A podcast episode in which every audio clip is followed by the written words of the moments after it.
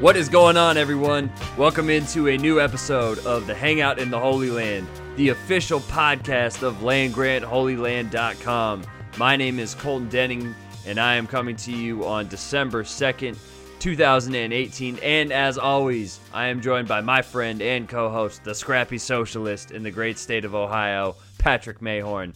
Patrick, uh, we have we have some takes today. We have some very strong takes. Our star rating is going to go down, but we are going to get these takes off by hook or by crook. Yeah, we've got um we don't just have takes, we have capital T takes. We we've got italicized takes. We've got uh, bolded, underlined, everything you can possibly do to a word takes. Um, I, I, think that the the star rating thing, I, I, mentioned that kind of as an offhand thing on Twitter, and we actually got a couple responses from people saying that they, that they enjoy us saying it how it is and not being homers, which was nice of them. So word up to the people who who said that. We appreciate y'all. And if you don't like it, that's cool yeah, too. Fine, We're good with whatever. that too. You listens are listens, man. We're getting paid regardless. but um, yeah, the we should probably start with the do you want to start with the aftermath of the game more specifically today's playoff rankings and where ohio state finishes or do you want to start with the actual game itself? Well what, what i want to start this podcast off with today and we just kind of alluded to it if you're looking for the ohio state got screwed out of the playoffs podcast uh, exit out of the podcast app, go check somewhere else. This is not the show for you. If you're looking for Ohio State got screwed content, it is of the Ohio State screwed itself variety. That that is what will be happening. And I don't want to get this misconstrued because we're going to talk about the game and we're going to talk about what happened because there was a, a lot of really fun things that happened last night in Ohio State's 45- to 24 win in the Big Ten title game over Northwestern. And, and I want to preface all of what we talk about today with this. This was a great season. Ohio State went 12 and 1. They're back to back Big Ten champs. They blew out Michigan in one of the most satisfying games in recent memory. They're going to have a chance to play Washington and win the Rose Bowl and go 13 and 1 and the players and everybody else should be proud of the work that they put in this season. And by all intents and purposes, this was a great season. I don't want it to sound like we are saying that this sucked, that players should be cut, everybody should be fired. This was objectively a very, very good season for Ohio State. Would you agree? Yeah, I, I think that, you know, you you go 12 and 1 you get to play in the rose bowl that used to be like the big ten dream that's like the ideal big ten season is that you go and you get to play in probably the prettiest stadium in college football i think that the you know you you go play in pasadena you go get to see all the festivities. That's a delight. That's a that's a wonderful way to end a season. And that's you know, I, I won't be able to go to that game because I live in Ohio and it's very expensive to go to, to Pasadena and to get tickets for that game.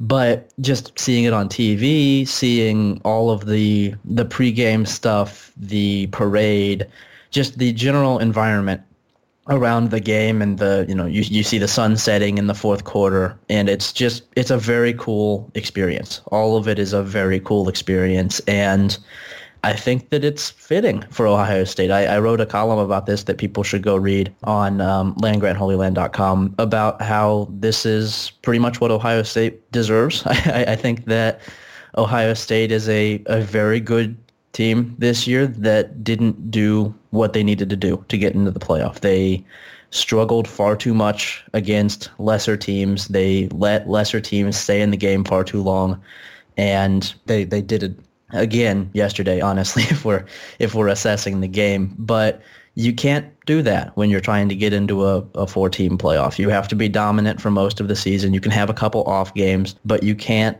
stumble through the season the way that you did. You can't just survive off of talent and also have a 30 point loss to a bad team on top of that. And I, I think that Ohio State's ceiling is excellent. I think that Ohio State is not excellent. I think Ohio State's very good. They're going to go play in a very good bowl game against a very good team, and that's that's fine. I'm I'm more than happy with a Rose Bowl berth for this team. That's going to be, I think, a, a theme on this podcast, and we're going to keep it mostly Ohio State. And obviously, everybody knows at this point the playoff rankings came out, and Ohio State finishes sixth behind Georgia at that fifth spot, and then Oklahoma gets the last spot at four. And even as we're recording this and after this is recorded, there's going to be a lot of talk about Oklahoma and Georgia and the way that the playoff was decided and there being quote unquote inconsistent ways that they decide it each year, which you can throw out. They change it each year. That's I don't even know why people are bringing that up.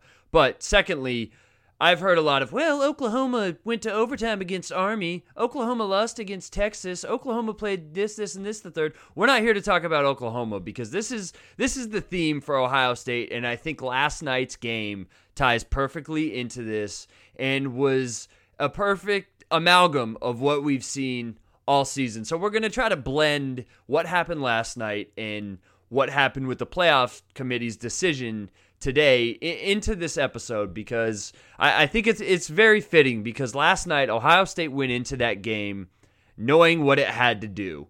Everybody else had played before. Georgia already lost. Oklahoma won in the way that they won. They were, for all intents and purposes, the national game. Nobody was watching Clemson and Pitt. No, nobody was doing that. They were watching Ohio State Northwestern to see what Ohio State was going to do in this position. And Ohio State had a great shot, a great opportunity at making a really, really big statement against Northwestern. And from the jump, kind of what we talked about on the preview episode for this game was if they went down and scored immediately, that was going to tell us something. And they did. And it was like, okay, this is this might look like the Michigan game, and I think that they immediately got a stop and got the ball back. And from that point on until late in the game, they look like the same team we've seen for 11 of the other games because on that second drive, I think they were in Northwestern territory. They had a bad penalty that ruined it. Bad penalties at crucial times a, massive leak on the defense, which led to that 77 yard Northwestern touchdown run where the linebackers were just they might as well have been playing with eight players on the field for that. That was a common theme all of the season. We saw that against Northwestern. We saw that they were up 24 to 7 in the second half and had a chance to just really put their foot on Northwestern's neck and win this game by like 30 points. And even if they wouldn't have gotten in, they could have, like I said, made a major statement. Instead, it's a 24 21 game with a minute left in the third. And don't let Ohio State winning this game by 21 points fool you into thinking like, oh, this was a blowout. It wasn't no. a blowout until the end until the end of the game. And we said that about the Michigan game. That wasn't a 23 point game. You know, to give Ohio State credit here. Ohio State, for all intents and purposes, won the Michigan game by like 40. I mean, they just totally railroaded those dudes. They worked them, they beat the hell out of them, and that score doesn't even indicate what Ohio State did to Michigan. This game is the same, just in a different way. Ohio State wins by 21, or is it 21? Yeah, yeah. 21 points, and it didn't feel like it. This was a much closer game than the score would indicate. Ohio State absolutely deserved to win, but all of the problems that we've seen from them this season popped up, and it was quite honestly for this team, it was the most fitting way for it to end because they had an opportunity to make a statement to get into the playoff and the problems that have plagued them all season popped up again. Yeah, I don't think that I'm even really all that upset about this game because this is no, yeah, not this at is all. like you said, this is what they are. This is what Ohio State is. I think that the Purdue loss was the worst version of Ohio State and not telling of what they were this season. I think the Michigan win was the best version of Ohio State and not telling of what they are this season. Ohio State is, you know, they're a good team that can't quite put away lesser opponents, doesn't quite have that killer instinct, and isn't balanced enough to be dominant. And this was another one of those games. This was, like you mentioned, with Ohio State's mistakes, be it penalties, be it a couple turnovers, be it putting the linebackers up on the line again and giving up a 77-yard touchdown run to Northwestern's backup running back. It, it's self-inflicted stuff. It's it's self-inflicted wounds as it has been all season long. And you know, it. I, I think that I definitely agree that this 21-point win was a lot closer, and you can say that for quite a few Ohio State games this season. They they spent the whole year getting taken into the fourth quarter by average to below average teams. And I think Northwestern's a pretty good team. I'll, I'll give Northwestern credit. They are they are good at not getting blown out. They are good at sticking in games. But Ohio State's significantly more talented than them. Ohio State's significantly more talented than every single team they played. And they don't look like it. And that's why they're not in the playoff. And it, it was another one of those games. It was a game where Ohio State's game plan was bad. It wasn't specifically tuned to the team they were playing. Their defensive game plan was bad. Their offensive game plan was bad. They pretty consistently tried to make a rushing attack work for no real reason. There was nothing about Northwestern that indicated Ohio State would have to run on them. Um, and when they finally went away from it in the fourth quarter, they scored 14 points and they pulled away because they let Dwayne Haskins pick apart the zone, which is what they should have been doing the whole time.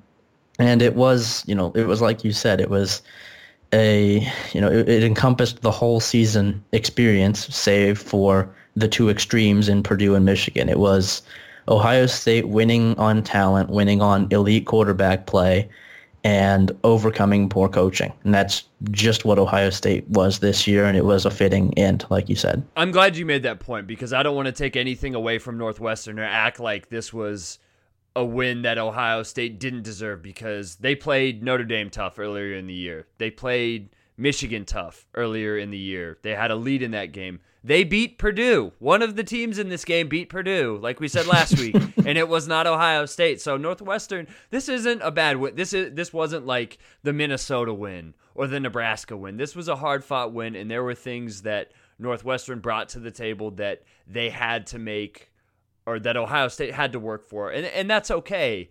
But at the same time, I, I think it goes back to the talk of expectations here and kind of where we're at with Ohio State talent wise because they were up 24 7 in this game. And even if they didn't get into the playoff with a 40 point win, the, the fact is is that they had that on the table and then they reverted. They got conservative at the end of the first half. They had a chance to put more points up on the board and to really just say, you know what, this shit is over. You're done. You can't hang with us hey playoff committee we just beat northwestern by 40 what do you what do you have to say about that even if you don't get in that that's the kind of stuff you do that's how they got into the 2014 playoff was by beating wisconsin by 59 points and making them be like you know what baylor and tcu were really good but with what they just did that was the last thing that saw in their mind. They were the committee's last impression and they left one that was good and not great and that's okay but what where the complaining and you know where the agitation comes from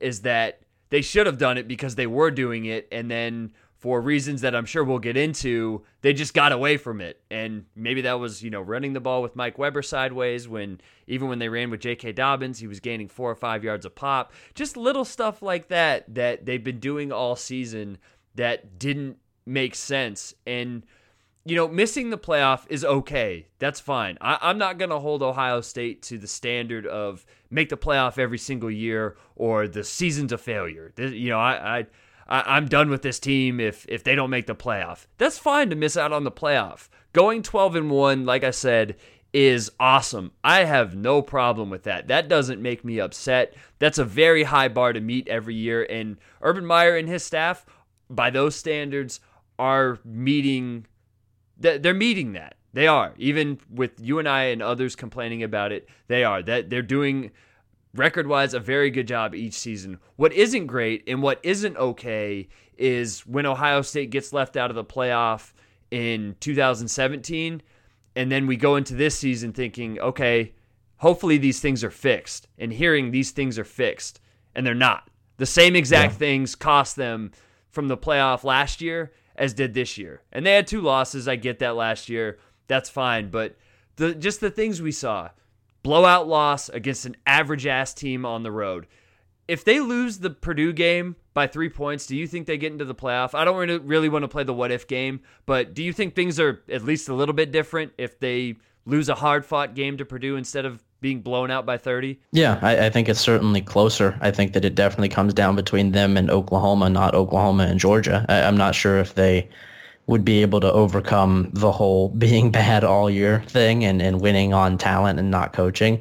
But I do think that if they play Purdue closer, not maybe not even three, maybe just like a normal game, like ten, and they, they don't look completely incompetent on defense and they just they look like a football team, like a D one football team, then yeah, there's a serious point that can be made there. But when you struggle through the entire season and on top of that you lose to a six and six team by thirty, you don't really have an argument at that point. You you've made your bed. You know, it's not a case of Ohio State getting screwed here because Ohio State spent the entire season just coasting by and they know the rules. They, they Ohio State knows what it takes to get into the playoff. They know that you can't just win games, you have to win games and be impressive while you do it. And especially if you're going to lose by 30 to Purdue. You you have to look dominant if you're going to get into the playoff, especially in a year where there's three undefeated, you know, Power Five, essentially Power Five with Notre Dame teams, and a, a fourth undefeated G5 team, and you know, a one-loss Oklahoma, two-loss Georgia that seems to be very good. You have to play better than that. You have to play better than Ohio State did all year, and I, I, think that a three-point loss to Purdue definitely helps that. But I also think that Ohio State needed to stop underachieving, and they, they did it all year. Yeah, and, and that's I think you're right. That's just what it comes down to. That people can say that the committee screwed them, that they had better wins than Oklahoma, that they didn't have two losses like Georgia, and I completely agree with that. That's those are valid points to make. But at the same time, let let's not just cape because we're Ohio State fans here, guys. Let's really take a look at this and view the whole season for what it was. Because the, the thing that, that I see pop up and I, I think is not valid here when it comes to Ohio State is this thought of Alabama and kind of what they've done to the sport of college football and how they've made these unrealistic expectations and warped everything else, not only in the SEC, but everywhere else, and that it's unfair to compare anybody to them. And, and that's going back to looking at Ohio State going 12 and 1 and hearing people say, "Oh, you're you're not happy about it. Would you only be happy if they were like Alabama?" And that's fine, but I, I don't think stuff like that works when it comes to this program. You know, not not the program that had a motto called the chase, which was literally referring to catching up to Alabama and not only that, but surpassing them. You know, not only that, but having a coach that is unequivocally the second best coach of his generation and Nick Saban's biggest rival. That stuff doesn't fly. So when I hear people talk about not being happy about 12 and 1 or not making the playoff every year, that's okay. But when it's the same stuff year in and year out and the program wants to hold themselves as, "Hey, we're DBU. Hey, we call our defensive backs the best in America. We do this that and the third. We're better than everybody." You have to live up to that standard. And despite the awesome record this year, there were certain things that they did completely not live up to, both on and off the field. If we if we want to be quite honest for a second here, and they deserve criticism for that. And it was a great season, and I think we can be happy about it. But at the same time, and, and you and I have been on this wave all year, and we have been very unapologetic about it, is that there are certain things in this program that have just been lingering.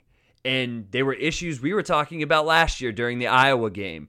And those are some of the same issues that we are still seeing today and that we saw last night. And that is why that they they are not in the playoff. It's not because anybody has a bias against them. It, it's not because of anything other than Ohio State cost themselves a shot at playing. And for the talent that they have, it's unacceptable. And it's okay that they didn't make it, but for for the problems that they've had to be the same exact ones, that's where my biggest issue is and and that's why this season is kind of always going to have a tinge to it because they had the opportunity to fix these things and they didn't do it. Yeah, and this is the thing that we've been kind of railing on all year is that the the people who are paid to be involved with this football program are the ones that have failed the football program now back to back years.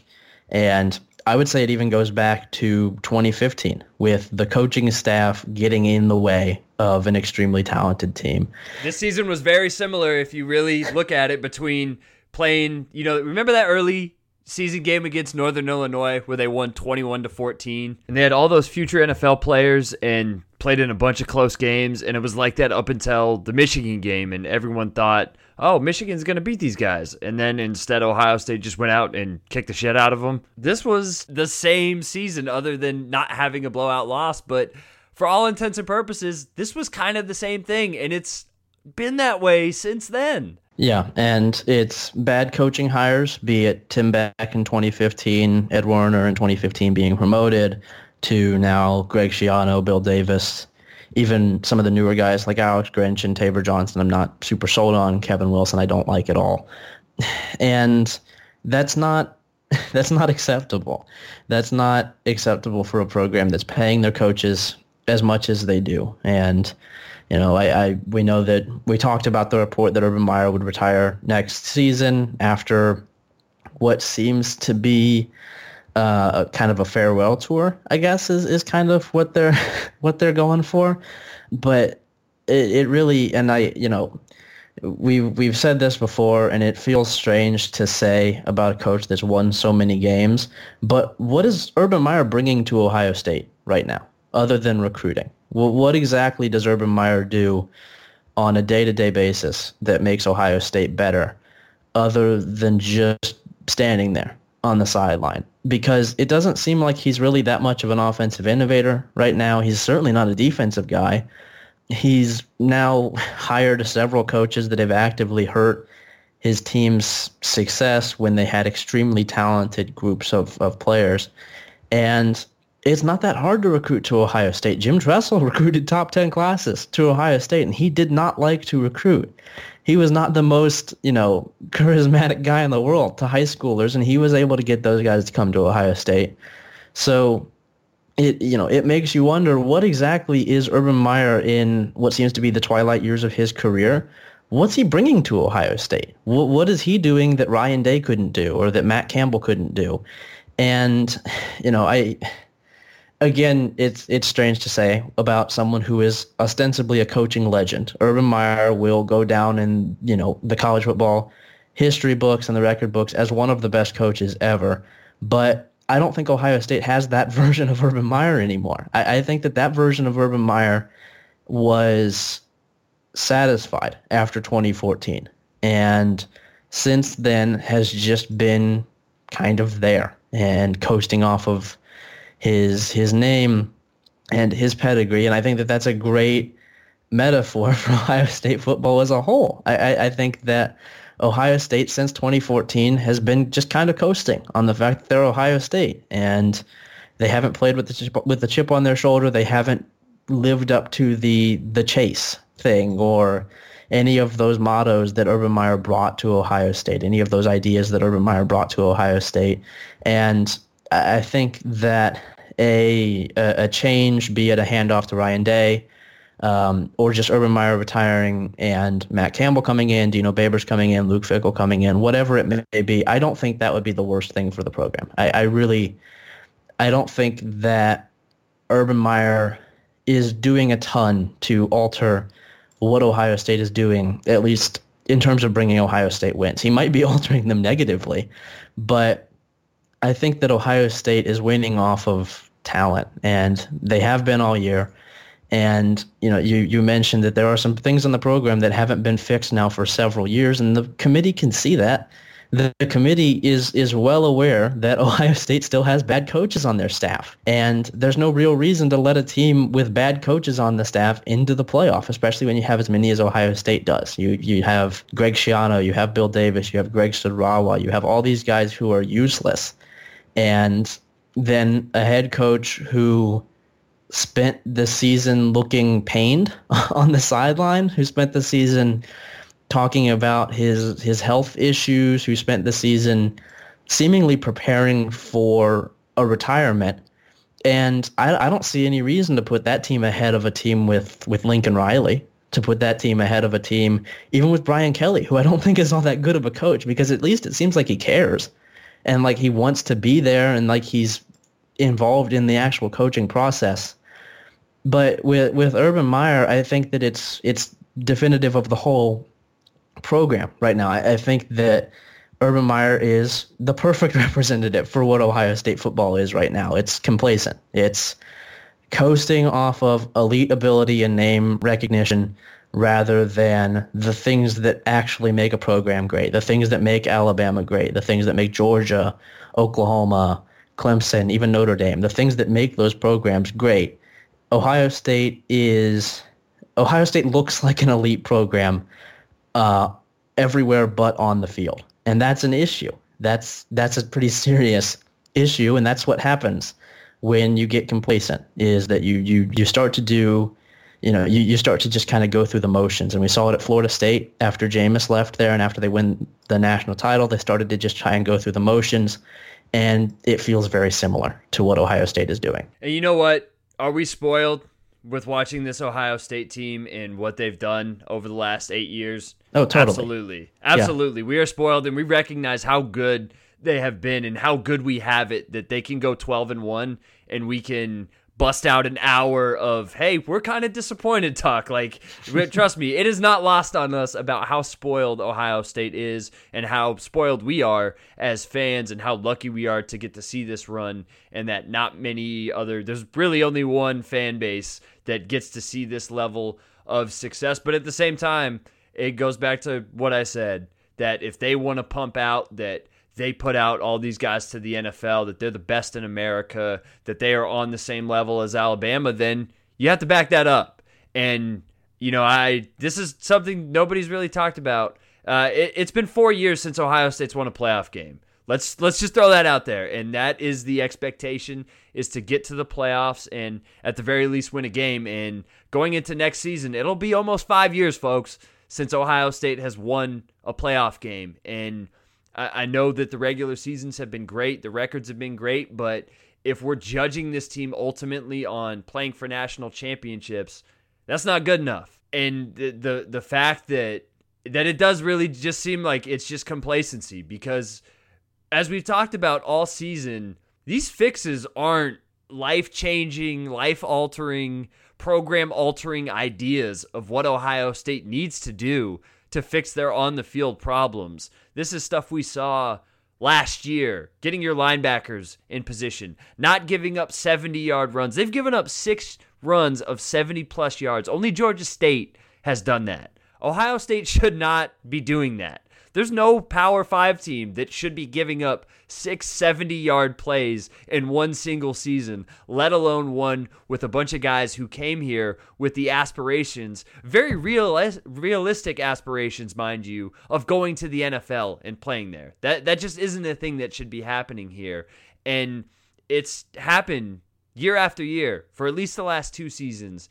And at some point, it has to change. And at some point, somebody has to step up and be like, no, this is bullshit. Like, why we're yeah, we're Big Ten champions, but why aren't we more? If the standard is winning championships beyond the Big Ten, why aren't we doing it?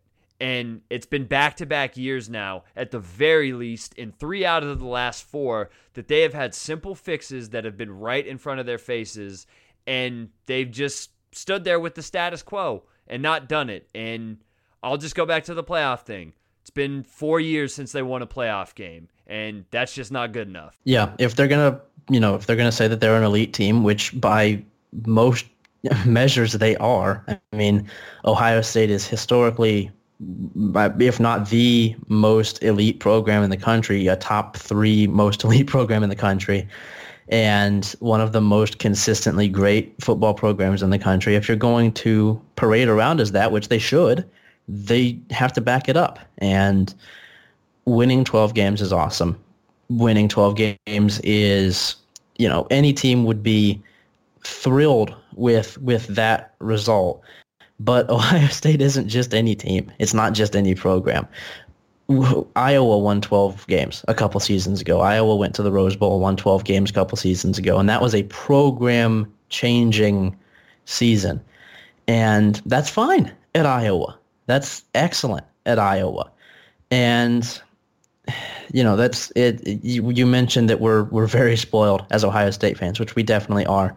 But it's not because of it's not for no reason. Uh, Ohio State fans are not spoiled for no reason. It's because the expectation that Ohio State set by the players, set by the staff, by the administration, by everybody is excellence. And that that requires excellence from all involved parties, not just the players, not just the quarterback, not just the coaching staff even. Everybody has to be excellent. And I think that the quarterback play was excellent this year. I think at times the players were excellent this year.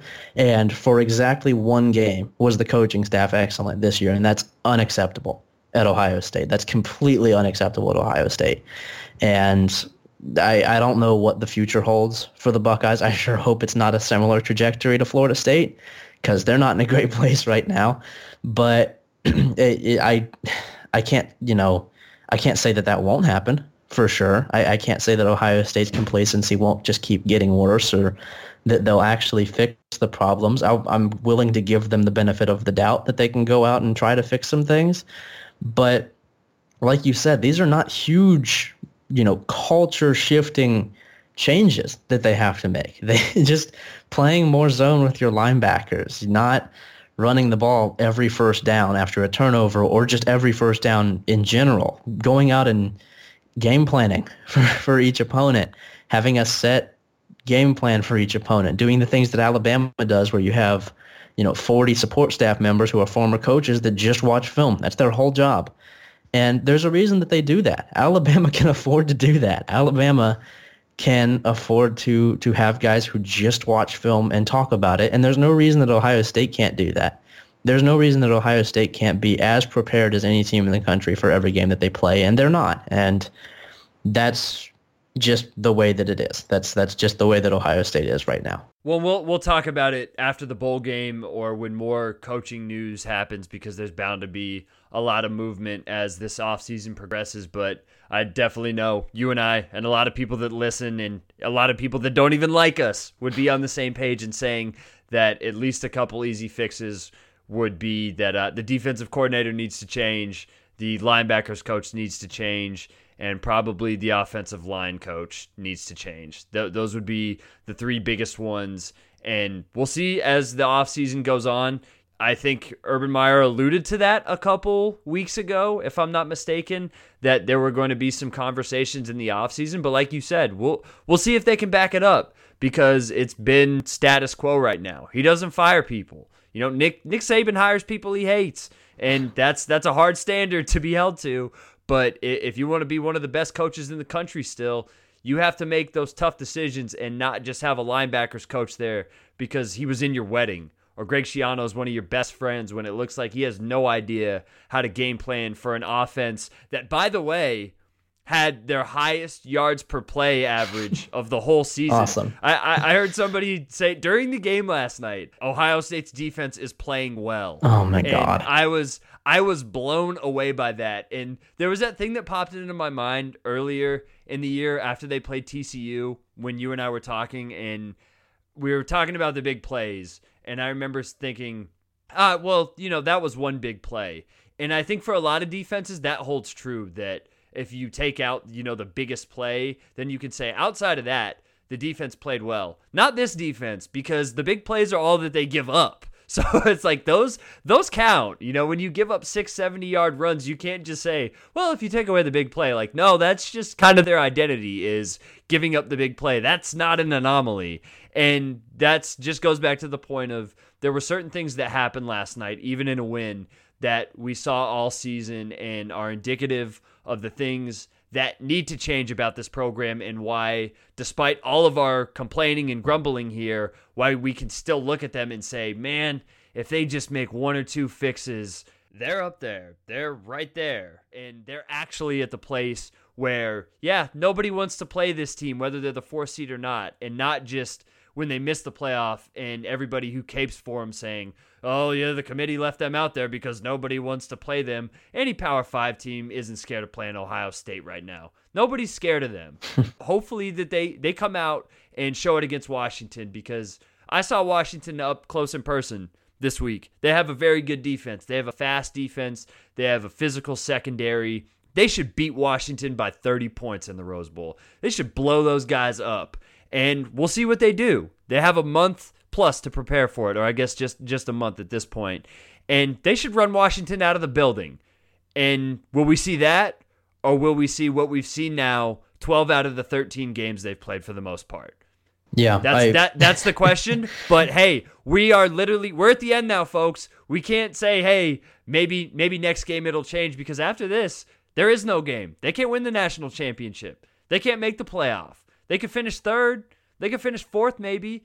But that that's it. That's the highest it's going to get this season. And we went through a whole season of saying, oh, maybe this will change. Maybe after next week, that'll be the spark for them. There is no more spark. So hopefully they come out against Washington and they do what they're supposed to do and they look good and they look competent and they look like they're a team that can make adjustments and have coaches that can coach up to the level of the talent that they are coaching. That's what I want to see from the Washington game. Even if they don't blow them out by 30, I want to see a complete game by them and be able to look back offensively and defensively and say, "You know what?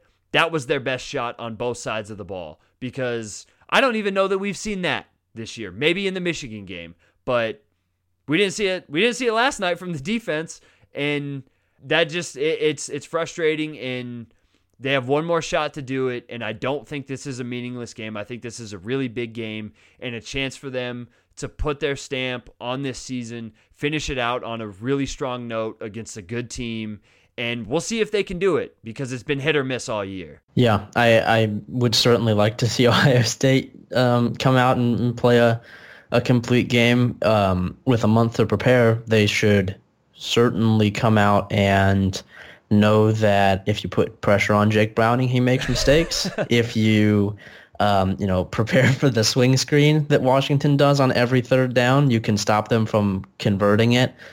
Um, it, it is possible to beat Washington. It's it's doable, and the the defense you can scheme around it. I, I would love to see more of the the crossing route stuff that they did against Michigan. It seems like that's just the offense now, so it, it should be at least okay offensively. I think that that's going to be a really fun matchup. Ohio State's passing game against Washington's defense. Um, but I mean, I'm not really expecting it. I'm, I'm thinking it'll be a lot like the USC game last year where Ohio State wins. They don't do it very convincingly. It's also never really all that close. It's just kind of there. It's like a 24-7, 24-10. Um, they'll probably not be able to hold them to that that low of a score. So like a 31-20 type situation. And that's just what Ohio State is. I would love to see the elite version of Ohio State twice this season rather than just once. I don't expect it. Um, without without getting too far into the actual game itself, because we, I mean, we we've certainly talked around and about the Ohio State Northwestern game quite a bit. I do want to say specifically about the passing game, Dwayne Haskins and these receivers, they were fantastic. Dwayne Haskins, monster. Yeah, Dwayne Haskins is unbelievable. He was 34-41, 499 yards, five touchdowns, one interception. He is fantastic. He's magnificent. I, I think that it's, you know, uh, a wonderful thing that we got to experience a year of Dwayne Haskins in college at the team that we like because he is as good as they come college quarterbacks. I don't think he's going to win the Heisman. I think it should probably be Kyler Murray. I think it's going to be Tua. Um, all three of them are very, very close in, in terms of talent and production. And I think that, that Dwayne definitely deserves to be in New York. I think he will be. And just in this game and the last three games going back to Michigan and Maryland, he has been as good as I've ever seen an Ohio State quarterback. So all credit to him. He was he was fantastic. And um, I, I, saw that he said he'll be playing in the Rose Bowl, which is awesome. I'm, I'm really glad that we get to see 60 more minutes of Dwayne Haskins in, in college football before he goes on to the NFL. And these receivers, um, we've we've talked about them quite a bit this season, and it, it's honestly it, it, it it's a little bit emotional to to talk about these guys and the the journey that these seniors, these senior receivers have gone through. Um, and we mentioned it last week. If there's a redemption arc with this team, it sure as hell is not with the head coach. It's it's these receivers and it's Johnnie Dixon overcoming multiple knee injuries. It's Parris Campbell overcoming some pretty severe drop issues and some confidence issues. It's Terry McLaurin overcoming some drop issues, some confidence issues, and some injuries. And all three of these guys stepping up all season long as leaders, as not just receivers, but as blockers and as pretty much the, I think, the heart and soul, not just of this team, but of the offense. And um, I'm just, I'm so proud of those guys and what they've done this season. And I'm so happy to see them putting it all together and playing so well. Chris Olave overcoming the coaching staff. Uh, no, but th- there was. It's so awesome to to watch those guys and to Haskins for a second. That throw down the sideline to Terry. That's McLaurin, unreal. Yeah, he couldn't have even handed it off better to him. that that was just high level stuff and, and awesome to see. But yeah, watching a guy like Johnnie Dixon catch seven passes for 129 yards and a touchdown. I think he went over a thousand career yards last night and to your point the the injury issues he's had and he was a part of that national championship team he was he was a freshman and so he's he's seen that and for him to get to the end of his career and be making plays like this is just you, you feel so happy for for a kid like that who's fought through so much. Parris Campbell's only eight yards away from being the fifth Ohio State receiver to have a thousand yards in a single season. I hope he's able to just knock that out of the way early in the Rose Bowl. And Terry McLaurin, man, he is going to get drafted somewhere. Yeah. And and if he's not, he'll be undrafted and he'll have a 10 or 12 year NFL career where he shines on special teams and makes a couple big plays, probably wins a Super Bowl and makes like a crucial catch during that game. He is just he's been everything and more and I know I've said it here before for like 2 years I just railed against him and was so critical of him and I was I was wrong. I was totally wrong because he is a dude, and I, I love seeing that the way that uh, that he stepped up and finished his career. And back to Olave, he's gonna dude, be a beast. He's gonna be a star. He's gonna yeah. be a beast. and and I think I, am trying to figure out how to quantify this because I, I think this is not a problem that Ohio State's had for a couple of seasons, but maybe just a, a clog that they've had because all of these guys were in the same class or spread out in in two classes and they've all been so talented that you all they all have to see the field and i think next year with most of these guys leaving they it may be an even better group because there may be just a more concise way of giving everybody the ball. Like i think chris olave is going to go into next year and everybody's going to know like that's wide receiver one right there. We're going to make sure that guy has 75 catches. And then you're going to have a guy like KJ Hill who's going to be the efficiency, short yardage, crossing route guy. And it feels like now they just have so many different options. And Haskins is talented enough to get it to him, but they kind of have to spread the ball out. I think next year you're going to see a guy like Olave just kind of shine out on his own. And I'm not saying that that's like been a problem with this year, but I think it's going to be different going forward with with the receiver group and I'm I'm interested to see how that plays out, but the way he's been able to shine the last couple of weeks has been pretty unprecedented and has been fun to watch because he is definitely a dude. Yeah, he he is for sure getting the the solid verbal dude alert. Um, Olave, Ben Victor, Austin Mack, possibly KJ Hill. I, I think he might go pro, but um, if those guys are back, it should be, like you said, another very talented receiver group. I'm not super sure I'm confident in the quarterback that will be throwing to them, especially if uh, if Dwayne goes to the NFL. Obviously, if Dwayne goes to the NFL, um, but I don't know. Maybe maybe Tate can get it done. Maybe they'll bring in a grad transfer. But um, yeah, I, I think that the receivers and Dwayne Haskins have been easily the brightest spot on this team this year, and um, we we've certainly we've railed on the coaching staff, deservedly so, all season long. I think that along with Larry Johnson and for a good portion of the season, Ryan Day, um, the the coach that deserves credit for for this team being not not being what they are, but being the best version of themselves against Michigan and a bright spot of this team is Brian Hartline. I, I think Brian Hartline, while he's not perfect, he's he's not the the guy that I would have hired to take over for the receivers, and he's obviously still here on an interim basis. But um, he he has proven himself this year. He has he has done an excellent job under tough circumstances that he had nothing to do with. And uh, the the wide receiver coaching issues was on Urban Meyer, was on Zach Smith, and Brian Hartline under those circumstances has stepped up. He has taken a group of guys with a ton of potential that had never really put it all together. He has helped them put it all together. He has turned these receivers not into just great players, but into great leaders for the team. And I, I really, I think he will, but I really hope he gets the full-time job because I'm extremely impressed with the job that he did, and I think that he has a, a really bright future as a coach. And I, I, say that as someone who did not believe that he would he would do all that well. So I'm more than happy to say that I was wrong about Brian Hartline. That he has done an excellent job this season. Yeah, we swung and missed on that one, but that's all right. When we're wrong, when we're wrong about Ohio State, that just means they did something good, and and you and I are fine with that. That's that's okay with me when we're wrong about stuff like that. But yeah, he's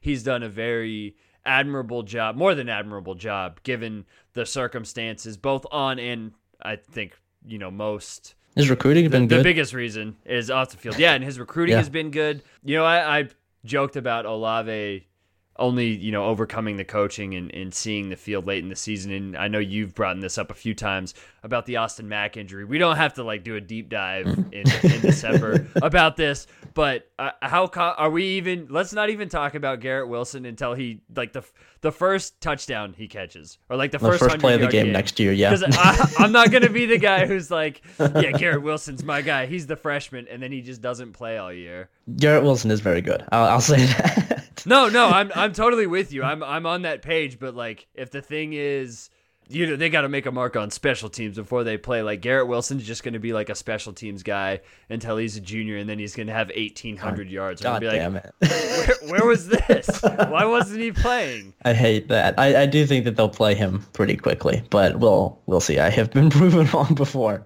on things like that that that seem pretty obvious, but. Um, wide receivers definitely a, a point of hope for next season. I, I, think that the defensive line will still be pretty good next season, and um, obviously we will talk more about next season when this season is actually over. But um, you know, wide receivers credit to them, credit to Dwayne Haskins.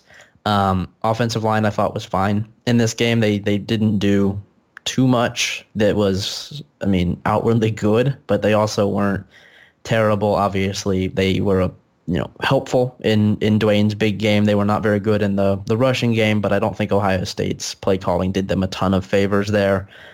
And I, I thought that Wyatt Davis was mostly fine. I didn't really notice him, which is kind of my my gauge for if a guard played well or not. Is if I don't notice him, he probably played pretty he probably played pretty well. And um, I think in general the line is, is pretty average. They were pretty average in this game. They played out of their minds against Michigan, and um, that's enough for Dwayne Haskins to get the job done. So whatever, whatever with the line. Yeah, and for a first start for Wyatt Davis, I'll take that. I, yeah. I didn't think it was anything special, but that's fine. For that's a tough that's a tough ask for a first start, even if it's Northwestern and, and not another, you know, a higher level team. That's a team with a good defense and a defense that can confuse you with different schemes. So I thought, given the circumstances, he played well, and it'll be good to see him and a lot of these other players get this bowl practice and kind of see that improvement as we head into the Rose Bowl. To wrap up our, you know, some of our thoughts about this game and other people who played well. I thought you you talked about the defensive line. Maybe Chase Young's best overall game he, yeah, at Ohio State. He just absolutely wrecked Northwestern's offensive line. He sent Clayton Thorson into another dimension on that sack fumble. He was a lot of fun to watch and if they develop somebody else on the other side of him and not you know, if there's not just all of the attention is focused on Chase Young next year, they're going to be special up front again. Taron Vincent made a nice little tackle for loss. I think Tommy Togiai made a tackle for loss. Haskell Garrett was in for some plays. So this defensive line going forward, I don't know if they're as bendy on the outside and can get to the quarterback as much as some past Ohio State defenses, but defensive tackle wise, they are pretty pretty stacked and should be very good going forward. Yeah, I I agree. I think that um, the defensive line is probably going to be awesome next year. I think that as long as Bill Davis is not coaching the linebackers, they should be fine. They they had the one bad play, and they had a couple bad plays in this game. But when they're allowed to play Did a Pete zone, Werner play last night? um, I don't see that he recorded a stat, and I didn't notice him during the game, but I, I do think he he did play. I, I think so. Um, I'll, I'll have to check and see if he was listed as a starter, but I think that. Um, yeah, he was listed as a starter. He just didn't do anything. Um, but I think that if the linebackers have a better coach, maybe Marcus Freeman, coaching the defense as a whole, would be would be very nice. He's been awesome at Cincinnati this year, and um, he actually has experience coaching, which is helpful.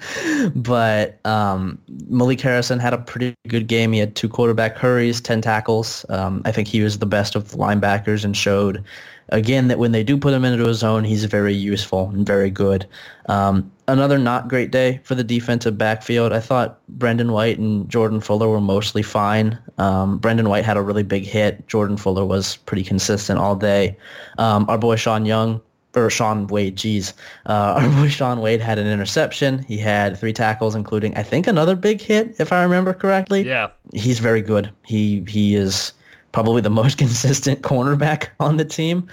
Not a great day As for a fre- as a freshman too, I Yeah, think that red he's going to yeah. impro- improve by leaps and bounds next Yeah, year. he he should be pretty good next year. It might be one of those situations where because he's a redshirt sophomore next year, where he plays one year, he's excellent, and then he's gone. We're like, why didn't we play Yeah. this guy sooner? Um, but I think he's really good at that cornerback. He's probably the best cornerback we have. Um, not a great day for Kendall Sheffield, unsurprisingly. Um, not a great day for Damon Arnette.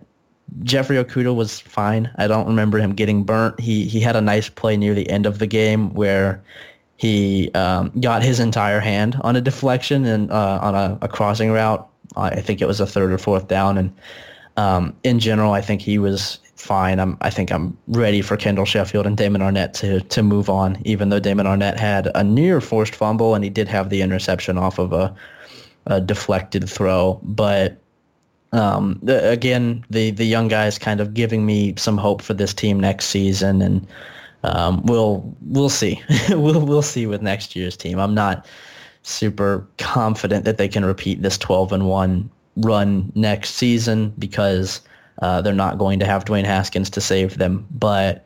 Um, we'll, you know, that we will, we will have plenty of time to talk about that during the off season and, uh, what a long off season it will be. It's going to be a very long one. Uh, Last thing here, Drew Chrisman. We've been giving him props all year. Four punts, 219 yards, a 54.8 net average, a long of 62. He's been aces for most of the year, and can't say enough about him. He has been an actual weapon for them. So love to have Drew Chrisman around. yeah, he's very good. Demario McCall was fine on kick return. He didn't have any huge plays, but he continued to be a threat, which was good. Um, Blake Haubeil had a nice 42 yarder. He had a 27 yarder blocked, but um, outside of that, I think he was okay. KJ Hill was fine on punt return. Didn't make anything happen, but didn't screw up at all. Um, yeah, I, I think the special teams was fine. I think that the offense was was good, if not a little bit too conservative for my taste. Obviously, Northwestern is, like we said, a hard team to blow out, but I would have liked to see Ohio State come out guns a-blazing a little bit more because they they knew what they had to do to get into the playoff in this game, and they didn't do it, and it's it's disappointing. But I don't think Ohio State really deserves to be in the playoff anyway. So I, I think Ohio State gets what they deserve. Um, hopefully, the defense has a different coach next year. Hopefully, the line has a different coach next year, and that's um, I think that that's the best the best way to describe this season is hoping for new coaches next year. Yeah, that's that's basically where we're at. Do we have anything else to wrap up on the Ohio State side, or I guess the this whole podcast? no, I, I think that I think that that's about it. I, I um I'm glad to see that we can stop talking for a couple months at least, and we as the broad term for Ohio State online in general can stop talking about the ESPN SEC bias or uh, you know the the ESPN Georgia bias or things like that because it's not like it doesn't matter. and Georgia being ranked one spot ahead of Ohio State doesn't matter. It doesn't mean anything at all because both teams aren't in the playoff and had Oklahoma lost, Ohio State probably would have gotten in over Georgia. I don't think that what this poll says changes that, um, and I think that there would have been a much different approach to the rankings had Oklahoma lost, but they didn't. And I think Ohio State is probably the fifth or sixth best team, and um, that's not because of what ESPN says or doesn't say. It's not because of any network. That's just because of what Ohio State did this year, and that's kind of the way that it is. Um, I, I think that that's I think that's about it. Stop blaming other people for Ohio State's problems. But the inconsistencies of the year-to-year rankings, man. Every year is different. that's that's I think the best answer to that is that every college football season is different.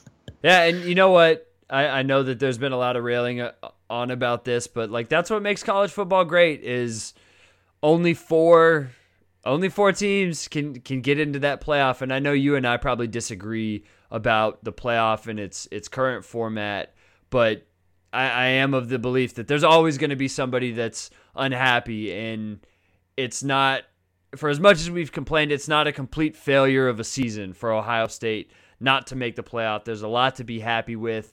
And you know, sometimes you're just the sixth best best team, and you employ Bill Davis and Greg Schiano. Yep. That's actually that's hey, that's an accomplishment. Ohio State has managed to employ Bill Davis and Greg Schiano, and is still the fifth or sixth best team in the country. That's something we should all be proud of. Yeah, they did it in spite of coaching. The the 2018 Ohio State story. I just learned that I will be spending my New Year's Eve in Santa Clara watching Oregon and Michigan State if ooh. that's of any interest to you. Yeah, that's, that's not that's not new. That's not, like an ooh ooh uh, ooh. That's not terrible. Maybe Justin Herbert will be playing. Probably not. I feel like I, I want to see Mark Dantonio get into a fight. That's the only thing that's going to save that. I want to see Mark Sanchez get hired as Michigan State's head coach. Mar- Michigan State offensive coordinator Mark Sanchez. Yep.